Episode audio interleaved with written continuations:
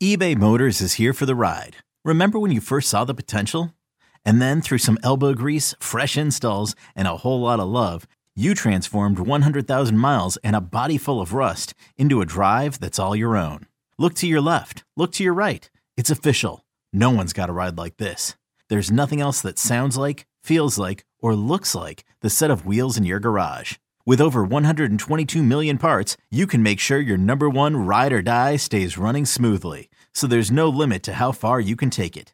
Brake kits, turbochargers, engines, exhaust kits, roof racks, LED headlights, bumpers, whatever your baby needs, eBay Motors has it. And with eBay Guaranteed Fit, it's guaranteed to fit your ride the first time, every time, or your money back. Plus, at these prices, well, you're burning rubber, not cash. Keep your ride or die alive at ebaymotors.com. Eligible items only. Exclusions apply.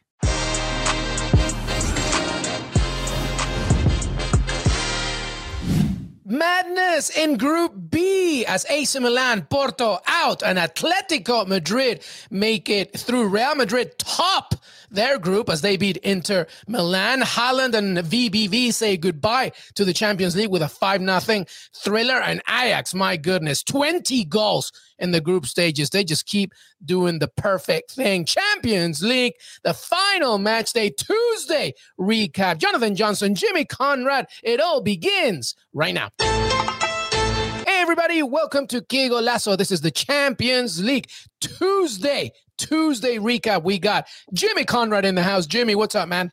What is up? What an exciting day one of match day six. Unbelievable. And there were some fights fights, fights, fights, fights, fights. I'm here for it. I've got plenty of time for fights. Absolutely. I felt like they all watched the West Side Story trailer and the Jets and the Sharks, and they were just going nuts. Jonathan Johnson, good to see you again. How are you, bud?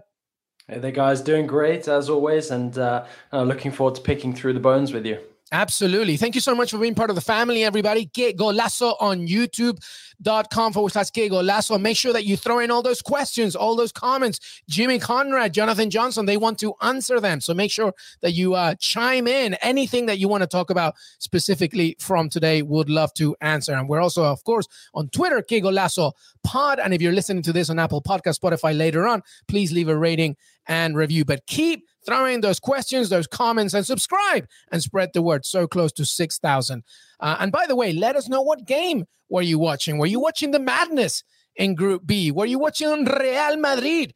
over there as well. And what about earlier on as PSG did their thing as well? I'm sure Jonathan Johnson got upset that I didn't feature PSG in the intro.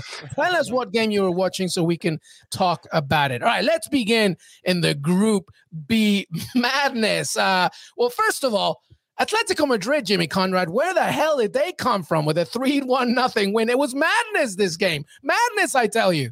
Yeah, it was unbelievable. And if you looked at their starting lineup, Luis Suarez actually started the game, came off hurt, and they brought in Matheus Cunha. And I thought, all right, maybe this isn't the way it's going to supposed to go, or at least as an Atleti fan, I wanted it to go. And uh, who doesn't want to see Luis Suarez versus Pepe? By the way, I mean those two guys would love to bite each other in a real game. You know what I'm saying? That's a really bad joke, and I'm going to continue to use it. I don't care.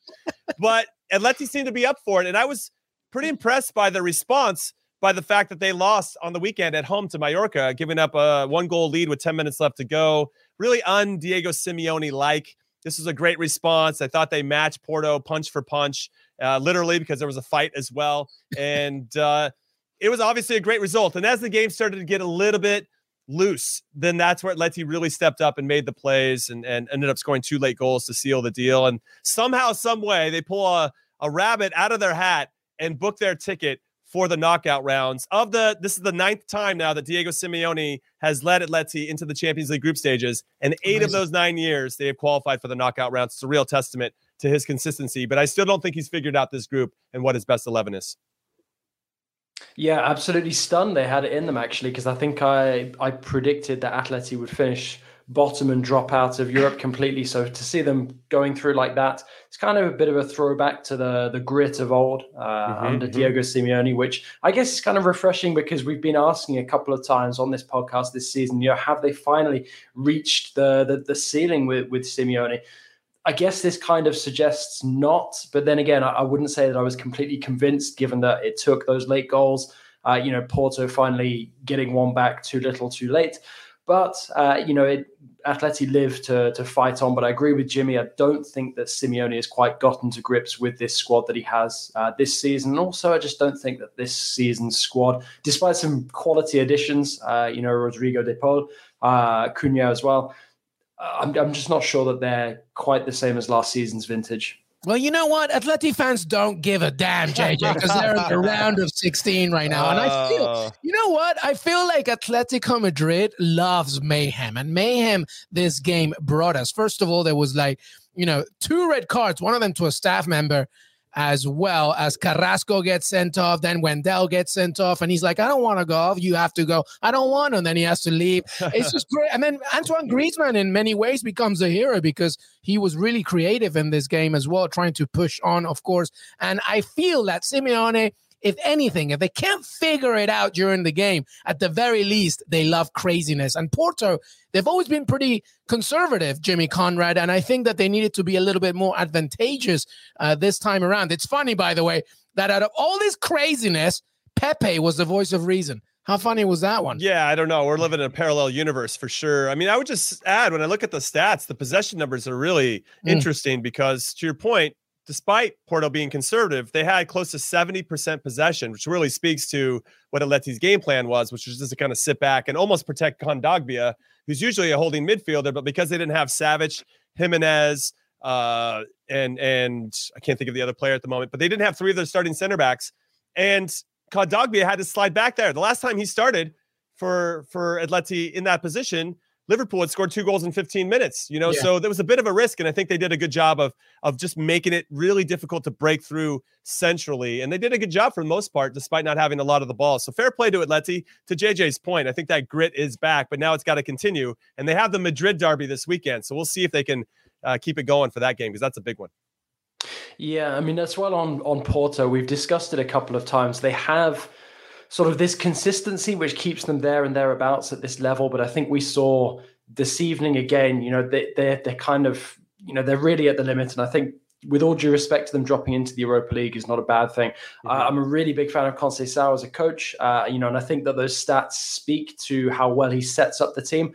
I just think, you know, that like Atleti, you know, the, the Porto squad has seen better days, but it's Atleti who go on. You know, I feel a bit disappointed for Milan, but I get the feeling we're about to, to, to bridge that topic anyway. yeah, we're going to break that down right now. By the way, so sad. Luis Diaz no more in the Champions League this year, at least. So hopefully we'll see that next time. Felipe, what by the way, uh, JJ, our Felipe, producer, yes, right. reminds us right. of that one. So let's move on to that one. AC Milan at home to this at the San Siro against Liverpool. You would thought, well, you know, Liverpool's rotating their squad, but little do we forget that yeah, they're rotating their squad, but they have a ridiculous squad and with players uh, with a point to prove. And by the way, some mistakes, of course uh, Tomori goes from hero to zero in this one. But Mohamed Salah, the first Liverpool player to score 20 plus goals in all competitions uh, in five straight seasons since Ian Rush. Uh, that was back in 86. 87. And Divock Origi, by the way, with another goal. Jonathan Johnson, Liverpool uh, get that win, and Milan. Uh, is it maybe good just because of what you know their biggest rival Inter Milan didn't do last year, and they ended up winning Scudetto? What do you think? I think there are definitely ways that you can look at it positively, but I also think there's ways that, you know, Milan fans can feel negatively about it. And I do think that given the circumstances, given the fact they were given a second chance up against a rotated Liverpool side, taking the lead as well, you know, I think that Milan will feel, you know, pretty pretty gutted that they're not at least in the mm. Europa League. But then again, you know, you look at uh, the way that the Serie A title race is shaping up at the moment, the fact that they just lost Simon Kjaer for pretty much the rest of the season, and you know, perhaps it is a blessing in disguise. You know, we'll we'll see. Time will tell how that one plays out, but. You know, it, it does feel quite underwhelming, uh, you know, to see Milan crash out immediately, having returned to the Champions League after so long away. But uh, you know, we'll see if they can they can be back. You know, if they can keep up this this title race uh, in uh, in Serie A. But Liverpool, it, I mean, you know, under strength, coming uh, coming up against a, a, motivated Milan side and still managing to get the win. You know, I think that this for for me it makes them the the favourites heading into the knockout phase for the moment. Mm. Interesting. Yeah, Liverpool are excellent. And, and in the same way that we're talking about Liverpool, rotated squad, still have an identity, still have, know how they want to play despite not having, quote unquote, some of their biggest names.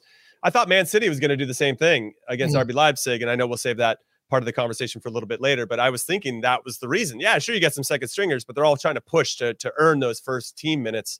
It didn't uh, happen the same way for City, even though they did have some opportunities. My big concerns with Milan is that what I thought Milan did really well in that first match day when they had the lead over Liverpool at Anfield was that Ante Rebic up top really provided a little bit of dynamic movement up top. No, no disrespect to Zlatan. He has his qualities and his strengths that, that Rebic doesn't have, but not running the channels. And then on top of that, no, Rafael Leao, I think, was a big loss for Milan as well, because when he picks, picks up the ball, he runs at the back four and puts a team on the back foot a little bit in a way that, man, I thought Krunic was good today, but but in a different type of way where he just has that unpredictability. And I think as he gains confidence, I, I kind of almost put him in the Vinicius Jr. category that once this guy starts to believe in himself at that higher level, there's no stopping him. Now, Vinicius continues to prove that this season, which I don't know if it's him or a mix of him and Ancelotti. We'll get into Madrid in a little bit, but I feel like they just missed a little bit of that unpredictability in their attack or someone to stretch the defense of Liverpool and really test some of the younger center backs in that back line that was a bit of makeshift in a way that wasn't as threatening as I think it could have been. And I think Milan missed that. I think Stefano Pioli has to address that at some point, that they still have a little bit of that diamondism up top to, to make them unpredictable. So Milan's got some questions that need answers. But to what you said initially, LME, I think it's really important to then see the silver lining and actually use your biggest rival, Inter Milan, as an example of it's okay if you get fourth in your group because then you don't have to worry about any midweek games going across Europe and trying to salvage something when you probably weren't good enough to win it either competition anyway, whether it was the Europa League or the Champions League. Yeah, I think as well, you know, this kind of game, and I know I run the risk of incurring the wrath of Zlatanistas all over the world uh, by putting Zlatan in the corner. But I honestly think that if, if Milan want to go to that next stage now, uh, whether it's domestically or continentally, they need to move away uh, from relying on somebody who's you know in now into his forties. Great, great still for his age, obviously, but I, I think that his time now leading, being the talisman of, of a team that wants to challenge uh, at the top, uh, you know, both uh, domestically and continentally. They need somebody more dynamic up there. I think you know you're completely right when we're talking about Rafa Leao. I think Giroud as well. Mm-hmm. You know, he's kind of pushing it sort of age wise now. In Milan, they're running this risk with some of the members of this squad at the moment that they over rely on too many of the veterans. We're going to see how they can fare without Kjaer in the next couple of months, uh, and I think that in January whichever potential moves they make and then looking towards the summer, uh, I expect to see a stronger Milan back in the Champions League next season because I do think that dropping out now, uh, you know, will pretty much secure them uh, qualification again next season, potentially even the title. We'll see.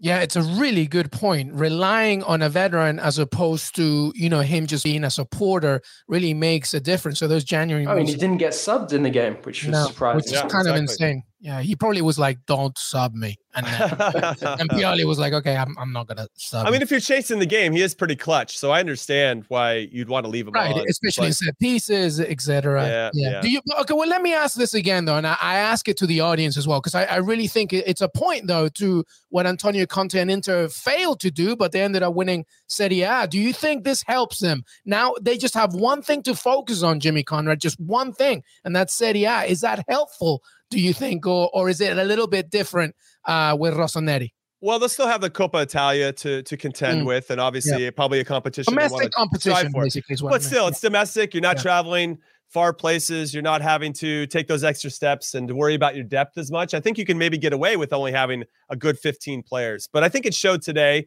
with all due respect to Romagnoli, I think he's been a long-time servant for the club.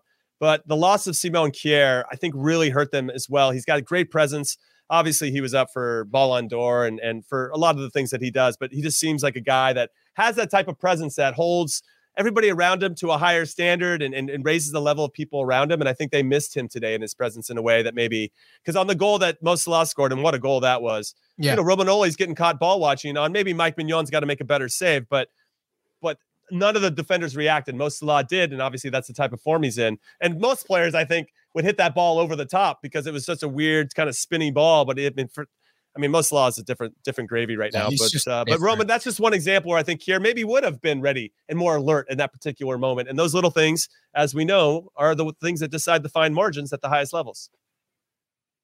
Yep, uh, I can't can't really add uh, too much to that. The one thing that I would say now is that Milan will be under so much pressure in all of the big yeah, domestic games true. they play. There's no margin for error left now, you know, especially with Napoli pulling clear a little bit. You know, Napoli have their own issues to contend with with the, the injuries and everything. But, you know, Milan can't be dropping points, you know, losing games to, to teams like Fiorentina. With all due respect to Fiorentina, because I'm I'm pretty high on on what they're doing so far this season.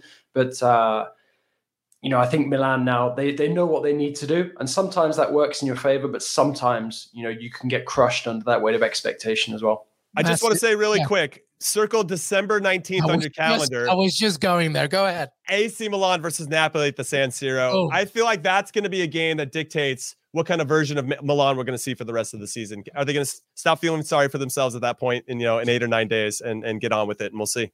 Absolutely. I was just going to go there. What yeah, a game yeah. indeed right before uh, the holiday Christmas period begins and the end of year, of course. All right, let's move on here. Group A, which was earlier on, JJ, PSG. They were like, you know what? Okay, Brugge, you beat us at home. do. We're going to do the business now. Where were you, PSG, earlier on here? 4 1. Uh, a very impressive performance. Kylian Mbappe. Wow. Two goals in seven minutes. Messi doing Messi things pretty good all around, huh? Yeah, it, it, was. You know, it was a real surprise to see him dig that performance pretty much out of thin air. Uh, you know, we certainly haven't seen them look that fluent. Certainly not at the first half level uh, under Pochettino. Pretty much any time in the in the last twelve months, but also at the same time, uh, you know, not wanting to you know do down Mbappe's performance, Messi's fantastic first goal you know, but what does it really count for? If, if we're being if we're being honest, you know, it's it's all good and well, you know, thumping Brugge at home, which to be honest, you know, most of us would have expected, with all due respect to to, to Brugge. I, I think really PSG will be kicking themselves when they look back uh, at the points that they dropped uh, yeah. away at Leipzig and the way that they didn't manage to hold on for the draw uh, against City. Because at the end of the day, it was within their reach to to win the group. Uh, you could argue as well they probably should have won in Belgium, or you know they at least had enough chances to do so. So you know, okay, uh, you know they finished slightly closer to City than they probably would have expected to, but also at the same time, you know, I think there's still so much work for them to do going into the knockout phase. You're such a glass we'll, we'll see, empty. We'll, we'll, we'll, we'll see if it's Pochettino's calling the shots. I, I, my question for you, JJ, is with regard to, I guess, maybe a silver lining of yeah, maybe somewhat of a meaningless game, and on paper they should win four one against this uh, Belgium club every single time. Is the the midfield three because because they have Mbappe, Messi, and Di Maria. Neymar is going to be out for a while, but Idrissa Gueye, Verratti, as we know, we talk about it a lot. He's such an important player to the transition of the team from defense to attack and how he plays and where he wants to get the ball, and it's fantastic. We have Wijnaldum in there as well, and I wondered if that's do you think the best front three, or did you like the starting eleven in particular? And do you think that's something that Pochettino can actually stick with for once? Because it seems like it's always changing. I mean, I I think it works in Pochettino's favor in a really bizarre way when he doesn't have all of the big guns available and have feeling that pressure to put them out on the pitch. I wouldn't necessarily say that PSG is stronger for not having Neymar available. Uh, Neymar, you know, when he's on his game, can, can, you know, can completely transform this team. We know how key Verratti remains. I think it, it's a, certainly a more dynamic midfield combination uh, when you've got Wijnaldum in there uh, next to Gueye and, and Verratti. Uh, you know, I, I, think you can maybe you know add Paredes in there in, instead of Wijnaldum, and you could argue that that's PSG's strongest midfield. I don't think it's necessarily the the the strength of midfield that PSG would need, but uh, you know, I think that this bodes well for PSG moving forward because we've seen Messi struggling to find the back of the net in Ligue 1. Uh, you know, and I think having this kind of confidence boost, uh, you know, will now be huge for for him and PSG, especially going into quite a challenging game against uh, a resurgent Monaco side who will test them at Parc des Princes this weekend. Uh, and I think that you know this now is a real an opportunity for PSG to seize on the momentum they've created uh, and actually start to tap into their potential. Otherwise, we're, we're looking at potentially a wasted season with arguably the best attacking lineup that you know continental football has ever seen. Why is Messi struggling in Liga? You know what? How you look at the, the the attacking talent PSG have brought in over the years, and you look at their debut season. Nobody has had it easy. Not even Zlatan. You know, Zlatan, who was you know, pretty much a bully by the end of his time in France, even struggled at first. Edinson Cavani, proven goal scorer wherever he's gone. Also struggled to be prolific in his early years in Paris. It, it's nothing new. And, you know, Neymar has, has, faced those struggles as well. Mbappe is kind of the exception to that rule because he grew up in it. It's kind of a bit like a, a Bane character where he's like been born into it. So he's he's used to the harsh environment of the defenses that he goes up against in Ligue 1. But, you uh, like that.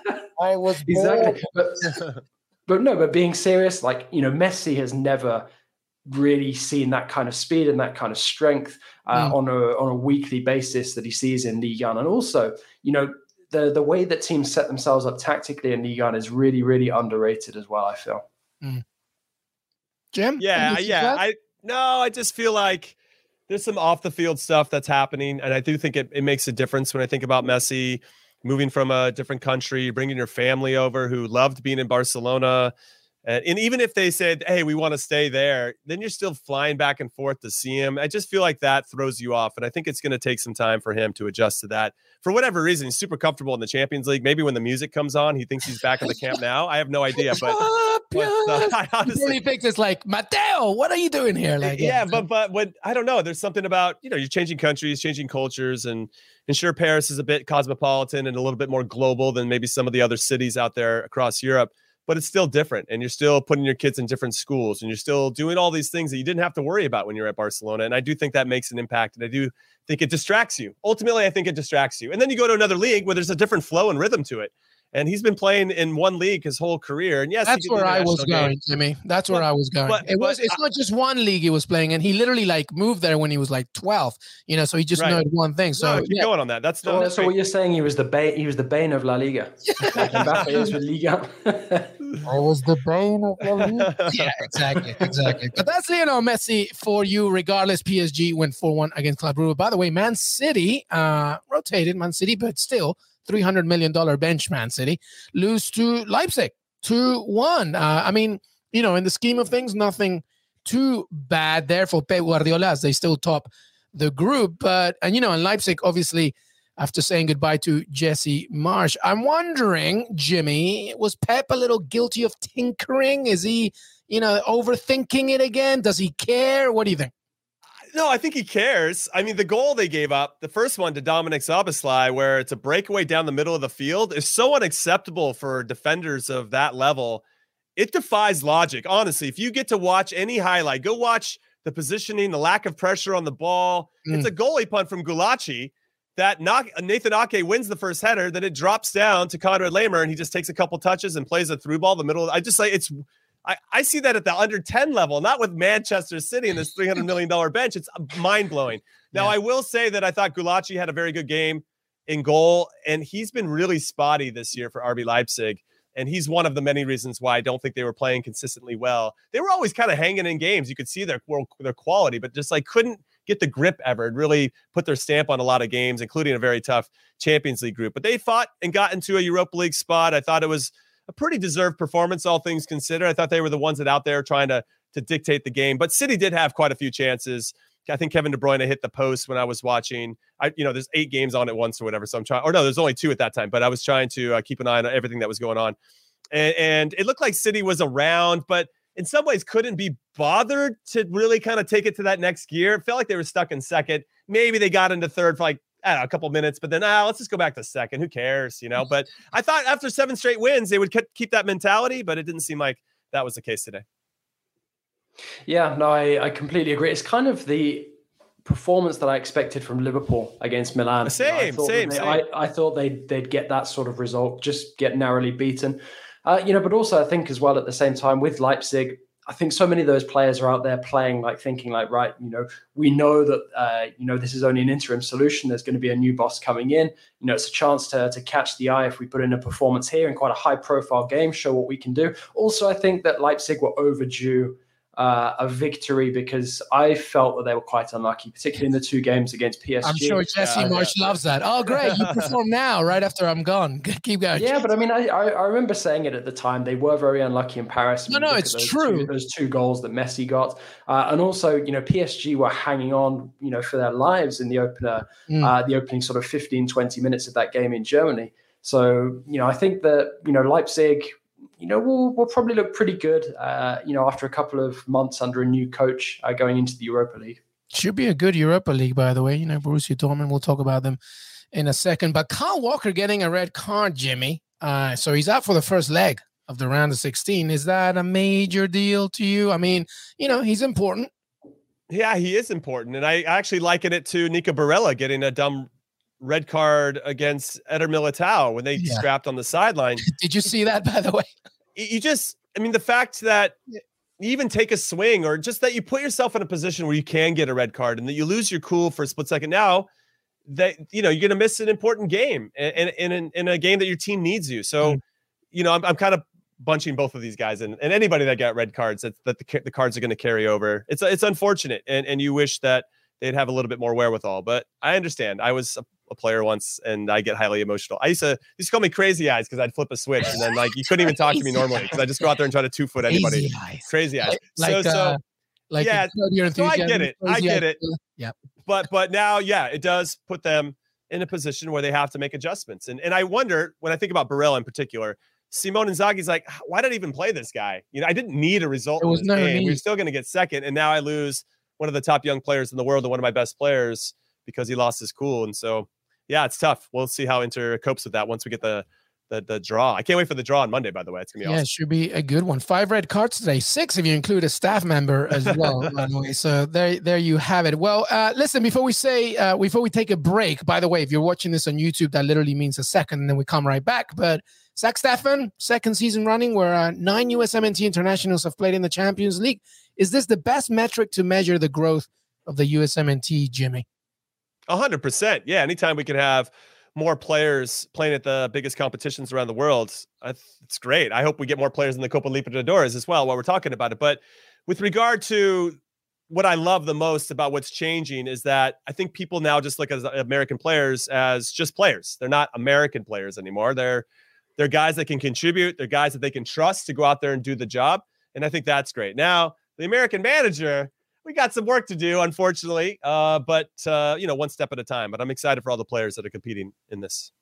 Yeah, absolutely, and I think it's it, you know it speaks volumes about the development of the game uh, you know that it's it, it's not you know sort of really viewed as some sort of rarity these days to have an American player at a top club performing well in a competition like the Champions League. Uh, you know, I see we're getting questions about whether someone like Tyler Adams is going to get back in the Leipzig starting eleven anytime soon. I think that depends on whoever comes in as coach, whether they fancy them or not. Uh, you know, but I, you know, I think I don't see why why he wouldn't at least get a shot at getting his place back in the eleven. Yeah, with regard to Tyler Adams, I mean, Konrad Laimer came in and played excellent. And he obviously had that assist to Szoboszlai that we were talking about before. You know, Kampl is a player that I think covers a lot of ground, does a lot of the similar things that Tyler Adams does. So it's really mm-hmm. just kind of a, probably a preference, as JJ says, of the new coach. And and he needs to play. Very similar to Zach Steffen. As much as we love seeing him play for Man City, him being the backup to Ederson, I don't know how much that moves the needle in terms of his development with regard to you know how he's going to perform for the U.S. But with regard to Tyler Adams, when you're when you're in that part of the field, you need to get as many repetitions as possible. So I'm curious about his future, but I'm going to withhold judgment until I see who the new coach is. Yeah, that will be a major part of that. All right, we're going to take a break. When we come back, we'll talk Group D, Group C, uh, obviously, which include Ajax, Dortmund, Real Madrid, Inter. Uh, but we will be right back. Remember what I said YouTube, that means we come back right now. Apple Podcast, Spotify. Make sure that you uh, leave a rating right now while, while you're listening to it. Why not? Hey, why not? Be nice. Be nice. Que Golazo Champions League recap. We'll be right back. Robert Half research indicates nine out of 10 hiring managers are having difficulty hiring. If you have open roles, chances are you're feeling this too. That's why you need Robert Half. Our specialized recruiting professionals engage with our proprietary AI to connect businesses of all sizes with highly skilled talent in finance and accounting, technology, marketing and creative, legal, and administrative and customer support. At Robert Half, we know talent. Visit RobertHalf.com today. Okay, picture this. It's Friday afternoon when a thought hits you. I can spend another weekend doing the same old whatever, or I can hop into my all-new Hyundai Santa Fe and hit the road. With available H-Track all-wheel drive and three-row seating, my whole family can head deep into the wild. Conquer the weekend in the all-new Hyundai Santa Fe. Visit HyundaiUSA.com or call 562 for more details. Hyundai, there's joy in every journey. Hey everybody, told you we're back, and we are here. Let's keep going. By the way, 30 goals scored today in the Champions League. Uh, eight from South Americans. Muchas gracias, Sami Sedovnik, for letting me know about that little stat. I like it. Uh, and yes, uh, we will keep on rolling here because everybody has responsibilities. We know that Jimmy has some HQ stuff, and uh, our friend here, Jonathan Johnson, needs his sleep because come on now. It's been working hard. Absolutely. We gotta we gotta get ready for Liverpool's real game against uh, Aston Villa this weekend as well. Um, the real quiz. The real, the real one. Man, right. just, just just wait until Jimmy has to deal with Villa in the Champions League in these I can't wait. I can't wait. Oh, I, am I'm, I'm literally taping that from a pool in Hawaii every time I see that. All right, let's uh let's move on here. Real Madrid 2 nothing against Inter Milan. Toni Kroos with an absolute beauty opened it up. We obviously talked about Nico Barella, uh, that weird moment of madness, and Asensio with another beauty. I really feel was his first touch. Uh, and that was the killer blow that meant Los Blancos take top spot in Group D. But fear not, Inter Milan fans, you still make it to the knockout stages, which is better than what happened last season. Jimmy, let's talk about this group. Uh, Real Madrid doing their thing. I, I was actually surprised that Vinicius started or at the very least played for that long? I mean, I guess Ancelotti wants some.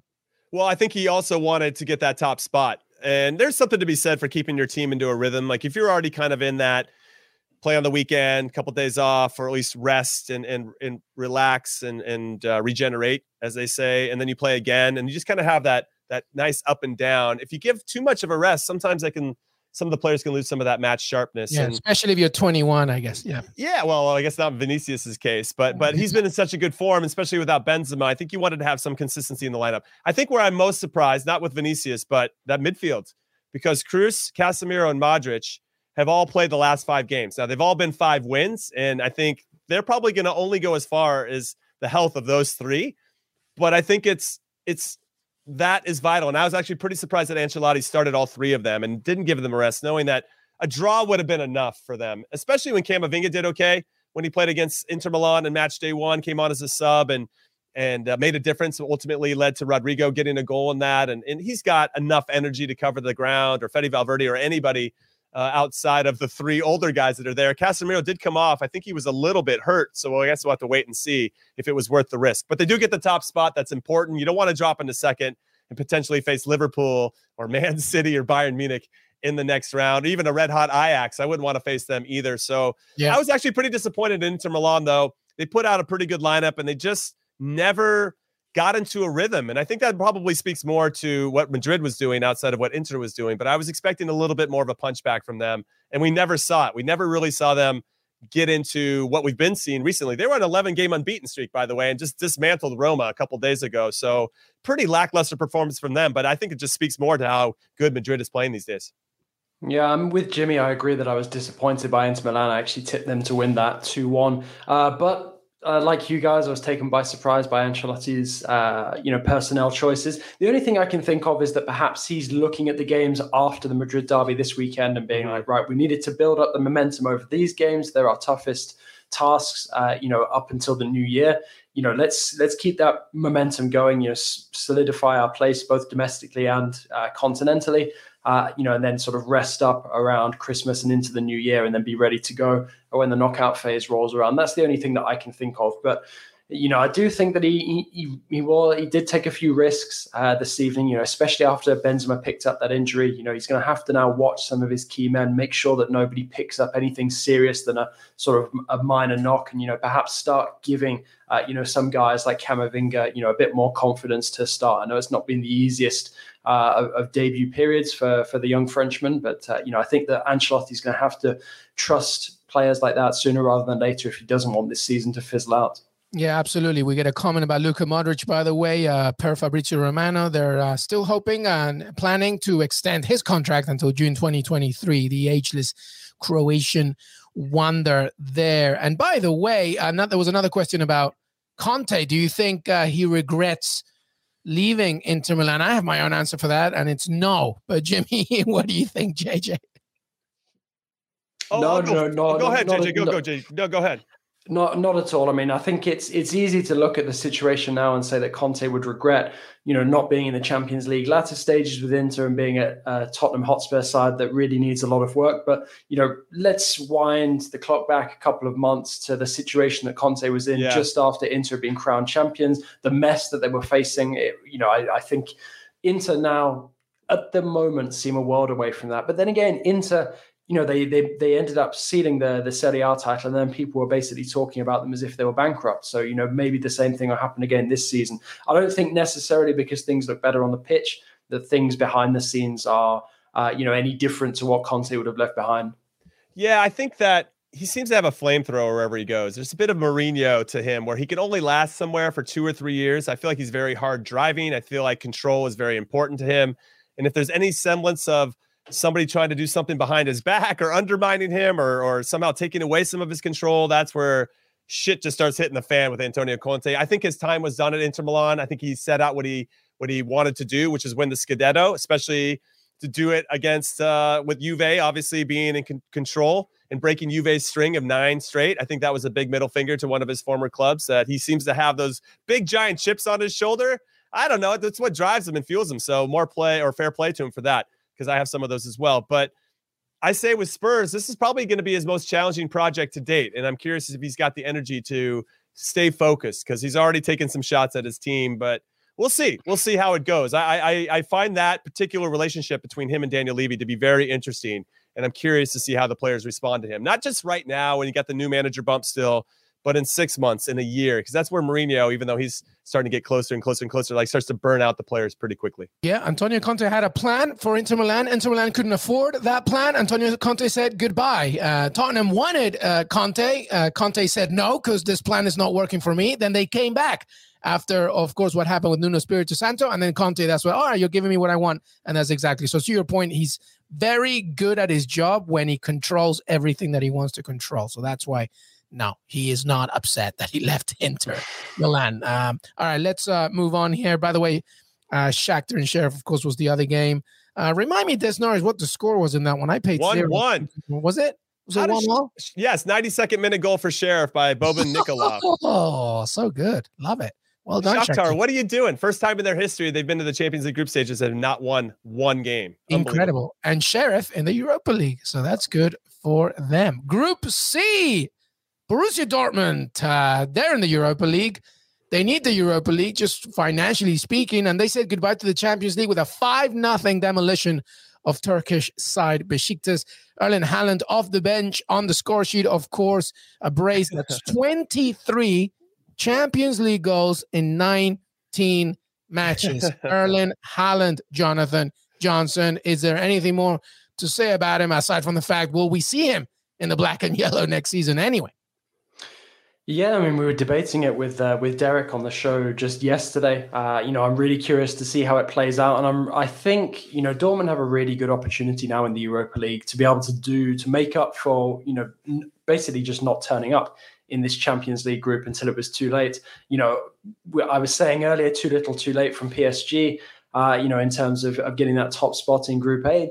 Likewise for for Dortmund here, you know, performing this way, if they put in this kind of performance uh, you know, against uh, you know a team like Ajax or a team like Sporting, they probably wouldn't have found themselves uh, you know out of contention uh, to get into the knockout phase with a game to spare. So you know, as, as encouraging as it is, and you know they do still look pretty solid uh, domestically as well. So it's not like all hope is lost for this season. But I think Haaland coming back will have you know such a transformative effect for them. You can see even when he comes off the bench, he still hasn't lost that touch. He's still getting goals, whether it's in the Bundesliga or the Champions League. Uh, you know, and I, I, just think that re- realistically, um, with all due respect to Dortmund, Europa League is more their level for their consistency at this moment in time. And I'd place them among the favourites, to be honest, to go and win that title. Yeah, I agree with JJ. I think that Borussia Dortmund, especially with a healthy Erling Haaland, who is going to be motivated to be like, all right, this is the new competition I'm in. I'm just going to start banging in goals. I don't care what anybody says. Yeah. I'm going to set records in this competition too. Is going to be motivated to make that happen. And if you do win the Europa League, you guarantee your spot in the Champions League. Though they should finish top four, so I'm not too worried about it from a Bundesliga perspective. That said, I do think if Haaland had been healthy throughout the group stages, they probably would be in second, and Sporting would have dropped off yep. into third. So there's something to take into consideration there. This Dortmund team, though, I just want to speak about Jude Bellingham. I know he's in trouble for running his mouth after the Bayern Munich game, which he should have, by the way. The refereeing was criminal. But I will say that I love the little things that he does where he picks up the ball in the half turn, he drives it the, the back line, sets up the first goal for Donyell Malen, and that really kind of unlocked the rest of the game. There was a red card for for Besiktas uh, not too long after that. They're starting to lose their cool, and then things weren't going their way. Besiktas is bad, by the way, just to throw that out there. But but it still takes something to beat a bad team who who kind of holding on for just organization and hope. You still have to go out there and prove that you're better. And I thought Dortmund were were excellent in, in every facet. And I'm curious to see how they they continue to play. Uh, kind of because they, I actually thought they were pretty good for good stretches against Bayern Munich as well, where the game was in the balance, and we could argue they deserved more than what they got. So I like this Dortmund team, and to JJ's point, I think they could make a real deep run into the Europa League, which would be fun to see. It, would be good for that competition to have an Erling Haaland kind of light it up and, and uh, really bring more attention to that competition. Yeah, that's until Sevilla wins it, but we'll uh, because we'll, we'll they're hosting it. That's why exactly. That's exactly. the final is. But thank you for the comments, everybody. Yes, we know obviously uh, due to the goal differential and other things, it could have gone Borussia yeah, Dortmund's right. way, but it is not. And Sporting, by the way, massive credit there, of course. By the way, speaking of that game against Ajax, Ajax just ridiculous. Twenty goals scored in the group stages. They've won all six games. I believe they yep. make a little history because them alongside who's the other team that won every single game? They it's the only time it's happened in the tournament, by the way, uh, where two teams end this uh, on a perfect score. Liverpool, I believe, right? Liverpool's the other one. Yeah, Liverpool and Ajax. The only time the tournament has had two perfect in the group stages, but Sebastian Haller. I mean, Ajax are just in form. But my thing is this, okay, uh, Jimmy my thing is this. I mean, okay, Haller 10 goals, six group games. I want to see what Ajax does against a better opponent. How do, what what are your what do you make of them when they get into the knockout stages? They're a team that I wouldn't want to face. I mean, I think they've only given up one goal at home all season. Mm. Some something crazy. I mean, they're they're very very good at home. They they they have their identity, and and with the addition of Sebastian Haller, it really gives them a proper number nine that an Antony can run off of, that a Dusan Tadic can run I mean, off. It, hel- it helps when you register him for continental competition. That's true. That's 100% true. Did they get a group that was pretty manageable? 100% and and really matched up well against everybody in the group. Besiktas doesn't even count. That's an automatic two wins. But Sporting Club de Portugal, they came in on a 12 game unbeaten streak and came off beating Benfica at Benfica 3 1. I mean, they, that's a good team, Sporting. And, and they know how to score goals. And Ajax was like, yeah, all right. I mean, yeah, I guess they gave up two today, but but there's something about this Ajax team that I really like. And now that Onana's back in goal, I think that makes them a little bit more steady between the sticks, and they're not relying on the third string goalkeeper, which is how you know made a mistake, I guess, against Roma last year in the Europa League that kind of unraveled Ajax in a way. They should never have lost to Roma last year. I would not want to face this Ajax team over two legs. Is probably the the, the shortest way to say it and you're going to be pretty bummed if you do. That said, we could get Ajax versus Inter Milan, which feels kind of unfair to both of those clubs, but uh, that's part of what makes the Champions League so fun in the knockout rounds.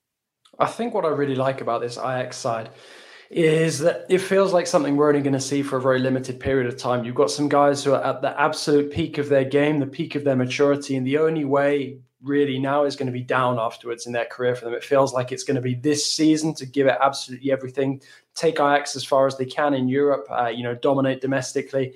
But after that, uh, you know, it, it, might not be at the same level again once more. And you know, I, I think it's it's very rare as well for someone like Haller to be having the season that he's having, where he's scored in every group game so mm-hmm. far. You know, he'll be sort of expecting himself to, to keep that record up going into the knockout phase as well. Like Jimmy said, nobody's going to want to go up against this Ajax side, but they now have to maintain this level of performance coming into the new year, and that's also going to be a challenge when they go back to, uh, you know, just basically being the domestic big boys.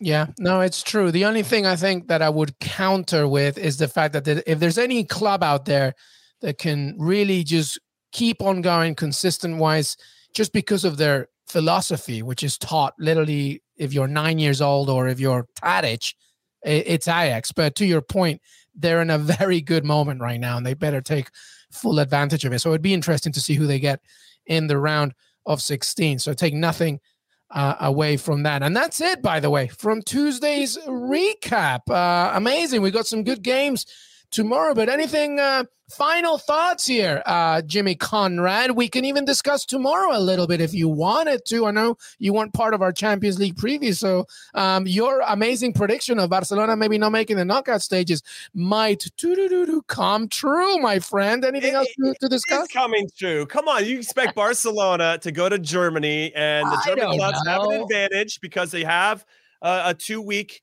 rest coming, so they can still. I'm a romantic, Jimmy. I'm a romantic. I'd like. to Lewandowski's at home right now, and he's watching all these other people set records. Haaland scores yeah, two, yeah. Messi scores two, Mbappe scores two, Sebastian Haller's doing scoring every game he ever plays in. Lewandowski's like, yeah, I'm the guy. I'm the king of this. Okay, and I'm going to step up. I'm going to play, and I think that Barcelona. I just don't know how Barcelona are going to keep Bayern off of the score sheet. That's first and foremost. And then who's going to score the goals for them? Ousmane Dembele is going to be really important to Barcelona. But yes, uh, that's going to be a great game. And obviously, I think that Benfica will sneak in and get that second spot. And uh, Barcelona will be going to the Europa League. And the Europa League is going to be popping off. They got Borussia Dortmund there already. They're going to be fine, fine. And Sheriff, let's be honest. Sheriff, who we all want to see anyway. Yeah, they'll be knocked you know, out. You know what? Jimmy saying, I told you so is never a good thing. But if, if, if, he's saying, I told you so after the Barca game, I'm not going to complain. he's absolutely loving it, by the way, because he's hitting all his games. By the way, Ian Pojo today was absolutely loving Jimmy Conrad. That never. What did you never do, happens. by the way, Jimmy? Yeah, seriously. No, but I, fair play, my friend. You you're thanks, getting thanks. a lot correct right now. Are you getting a bonus? Is that what's going on? No, I have not seen anything. I don't know what these bonuses you're talking about, but if uh, you get That's some, ridiculous. why don't you share them with me? Viacom CBS, get to it. Seriously, my God. Uh, JJ, did you have any final thoughts aside from making sure that we don't gloat too much with Jimmy? no, no, no, not at all. I mean, I think we said uh, we said a lot in the preview uh, yeah. just yesterday, but no, look, looking forward to seeing uh, you know how the rest of the games pan out, and obviously to the to the draw next week as well well. Yeah, absolutely. By the way, Atalanta Villarreal is going to be a game to watch. That's the good one right there, as uh, Manchester United, of course, lead Group F. But that is it, everybody. Thank you so much for being part of the family. Jimmy, thank you, brother. Thank you. Thank you, Jonathan Johnson. Uh, pleasure as always. Thank you, everybody. Uh, that brings today's coverage to a close, but we'll be here again tomorrow to recap the end of match day six and the end of the Champions League group stages. And tomorrow, of course, as we mentioned, Barcelona's all or nothing uh, to hit their trip to Munich, a four way fight in Group G, and a too tough to call clash between, as I mentioned, Atalanta and Unai Emery's Villarreal. Make sure that you join us live on YouTube and be part of the conversation. Thank you for watching. Thank you for listening. Follow Que Golazo Pod. Follow us uh, on Twitter, Que Golazo Pod, and of course, leave a rating and review. It's been a very long day. So if I stumbled on a few words, well, screw you. I'm tired. All right. So I will see you, everybody, tomorrow. Thank you, everybody. Have a good night, and we will see you next time. Thank you.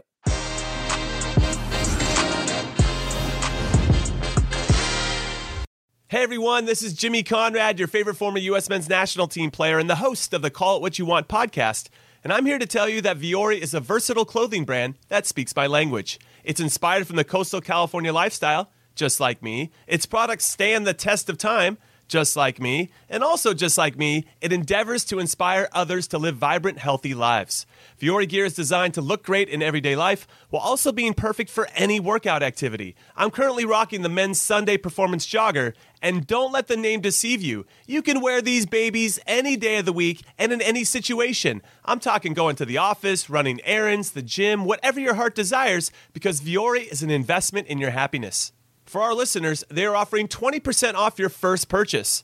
So get yourself some of the most comfortable and versatile clothing on the planet at vuori.com slash sports. That's V-U-O-R-I dot com slash sports. Not only will you receive 20% off your first purchase, but enjoy free shipping on any U.S. orders over $75 and free returns. Again, go to vuori.com slash sports and discover the versatility of Vuori clothing.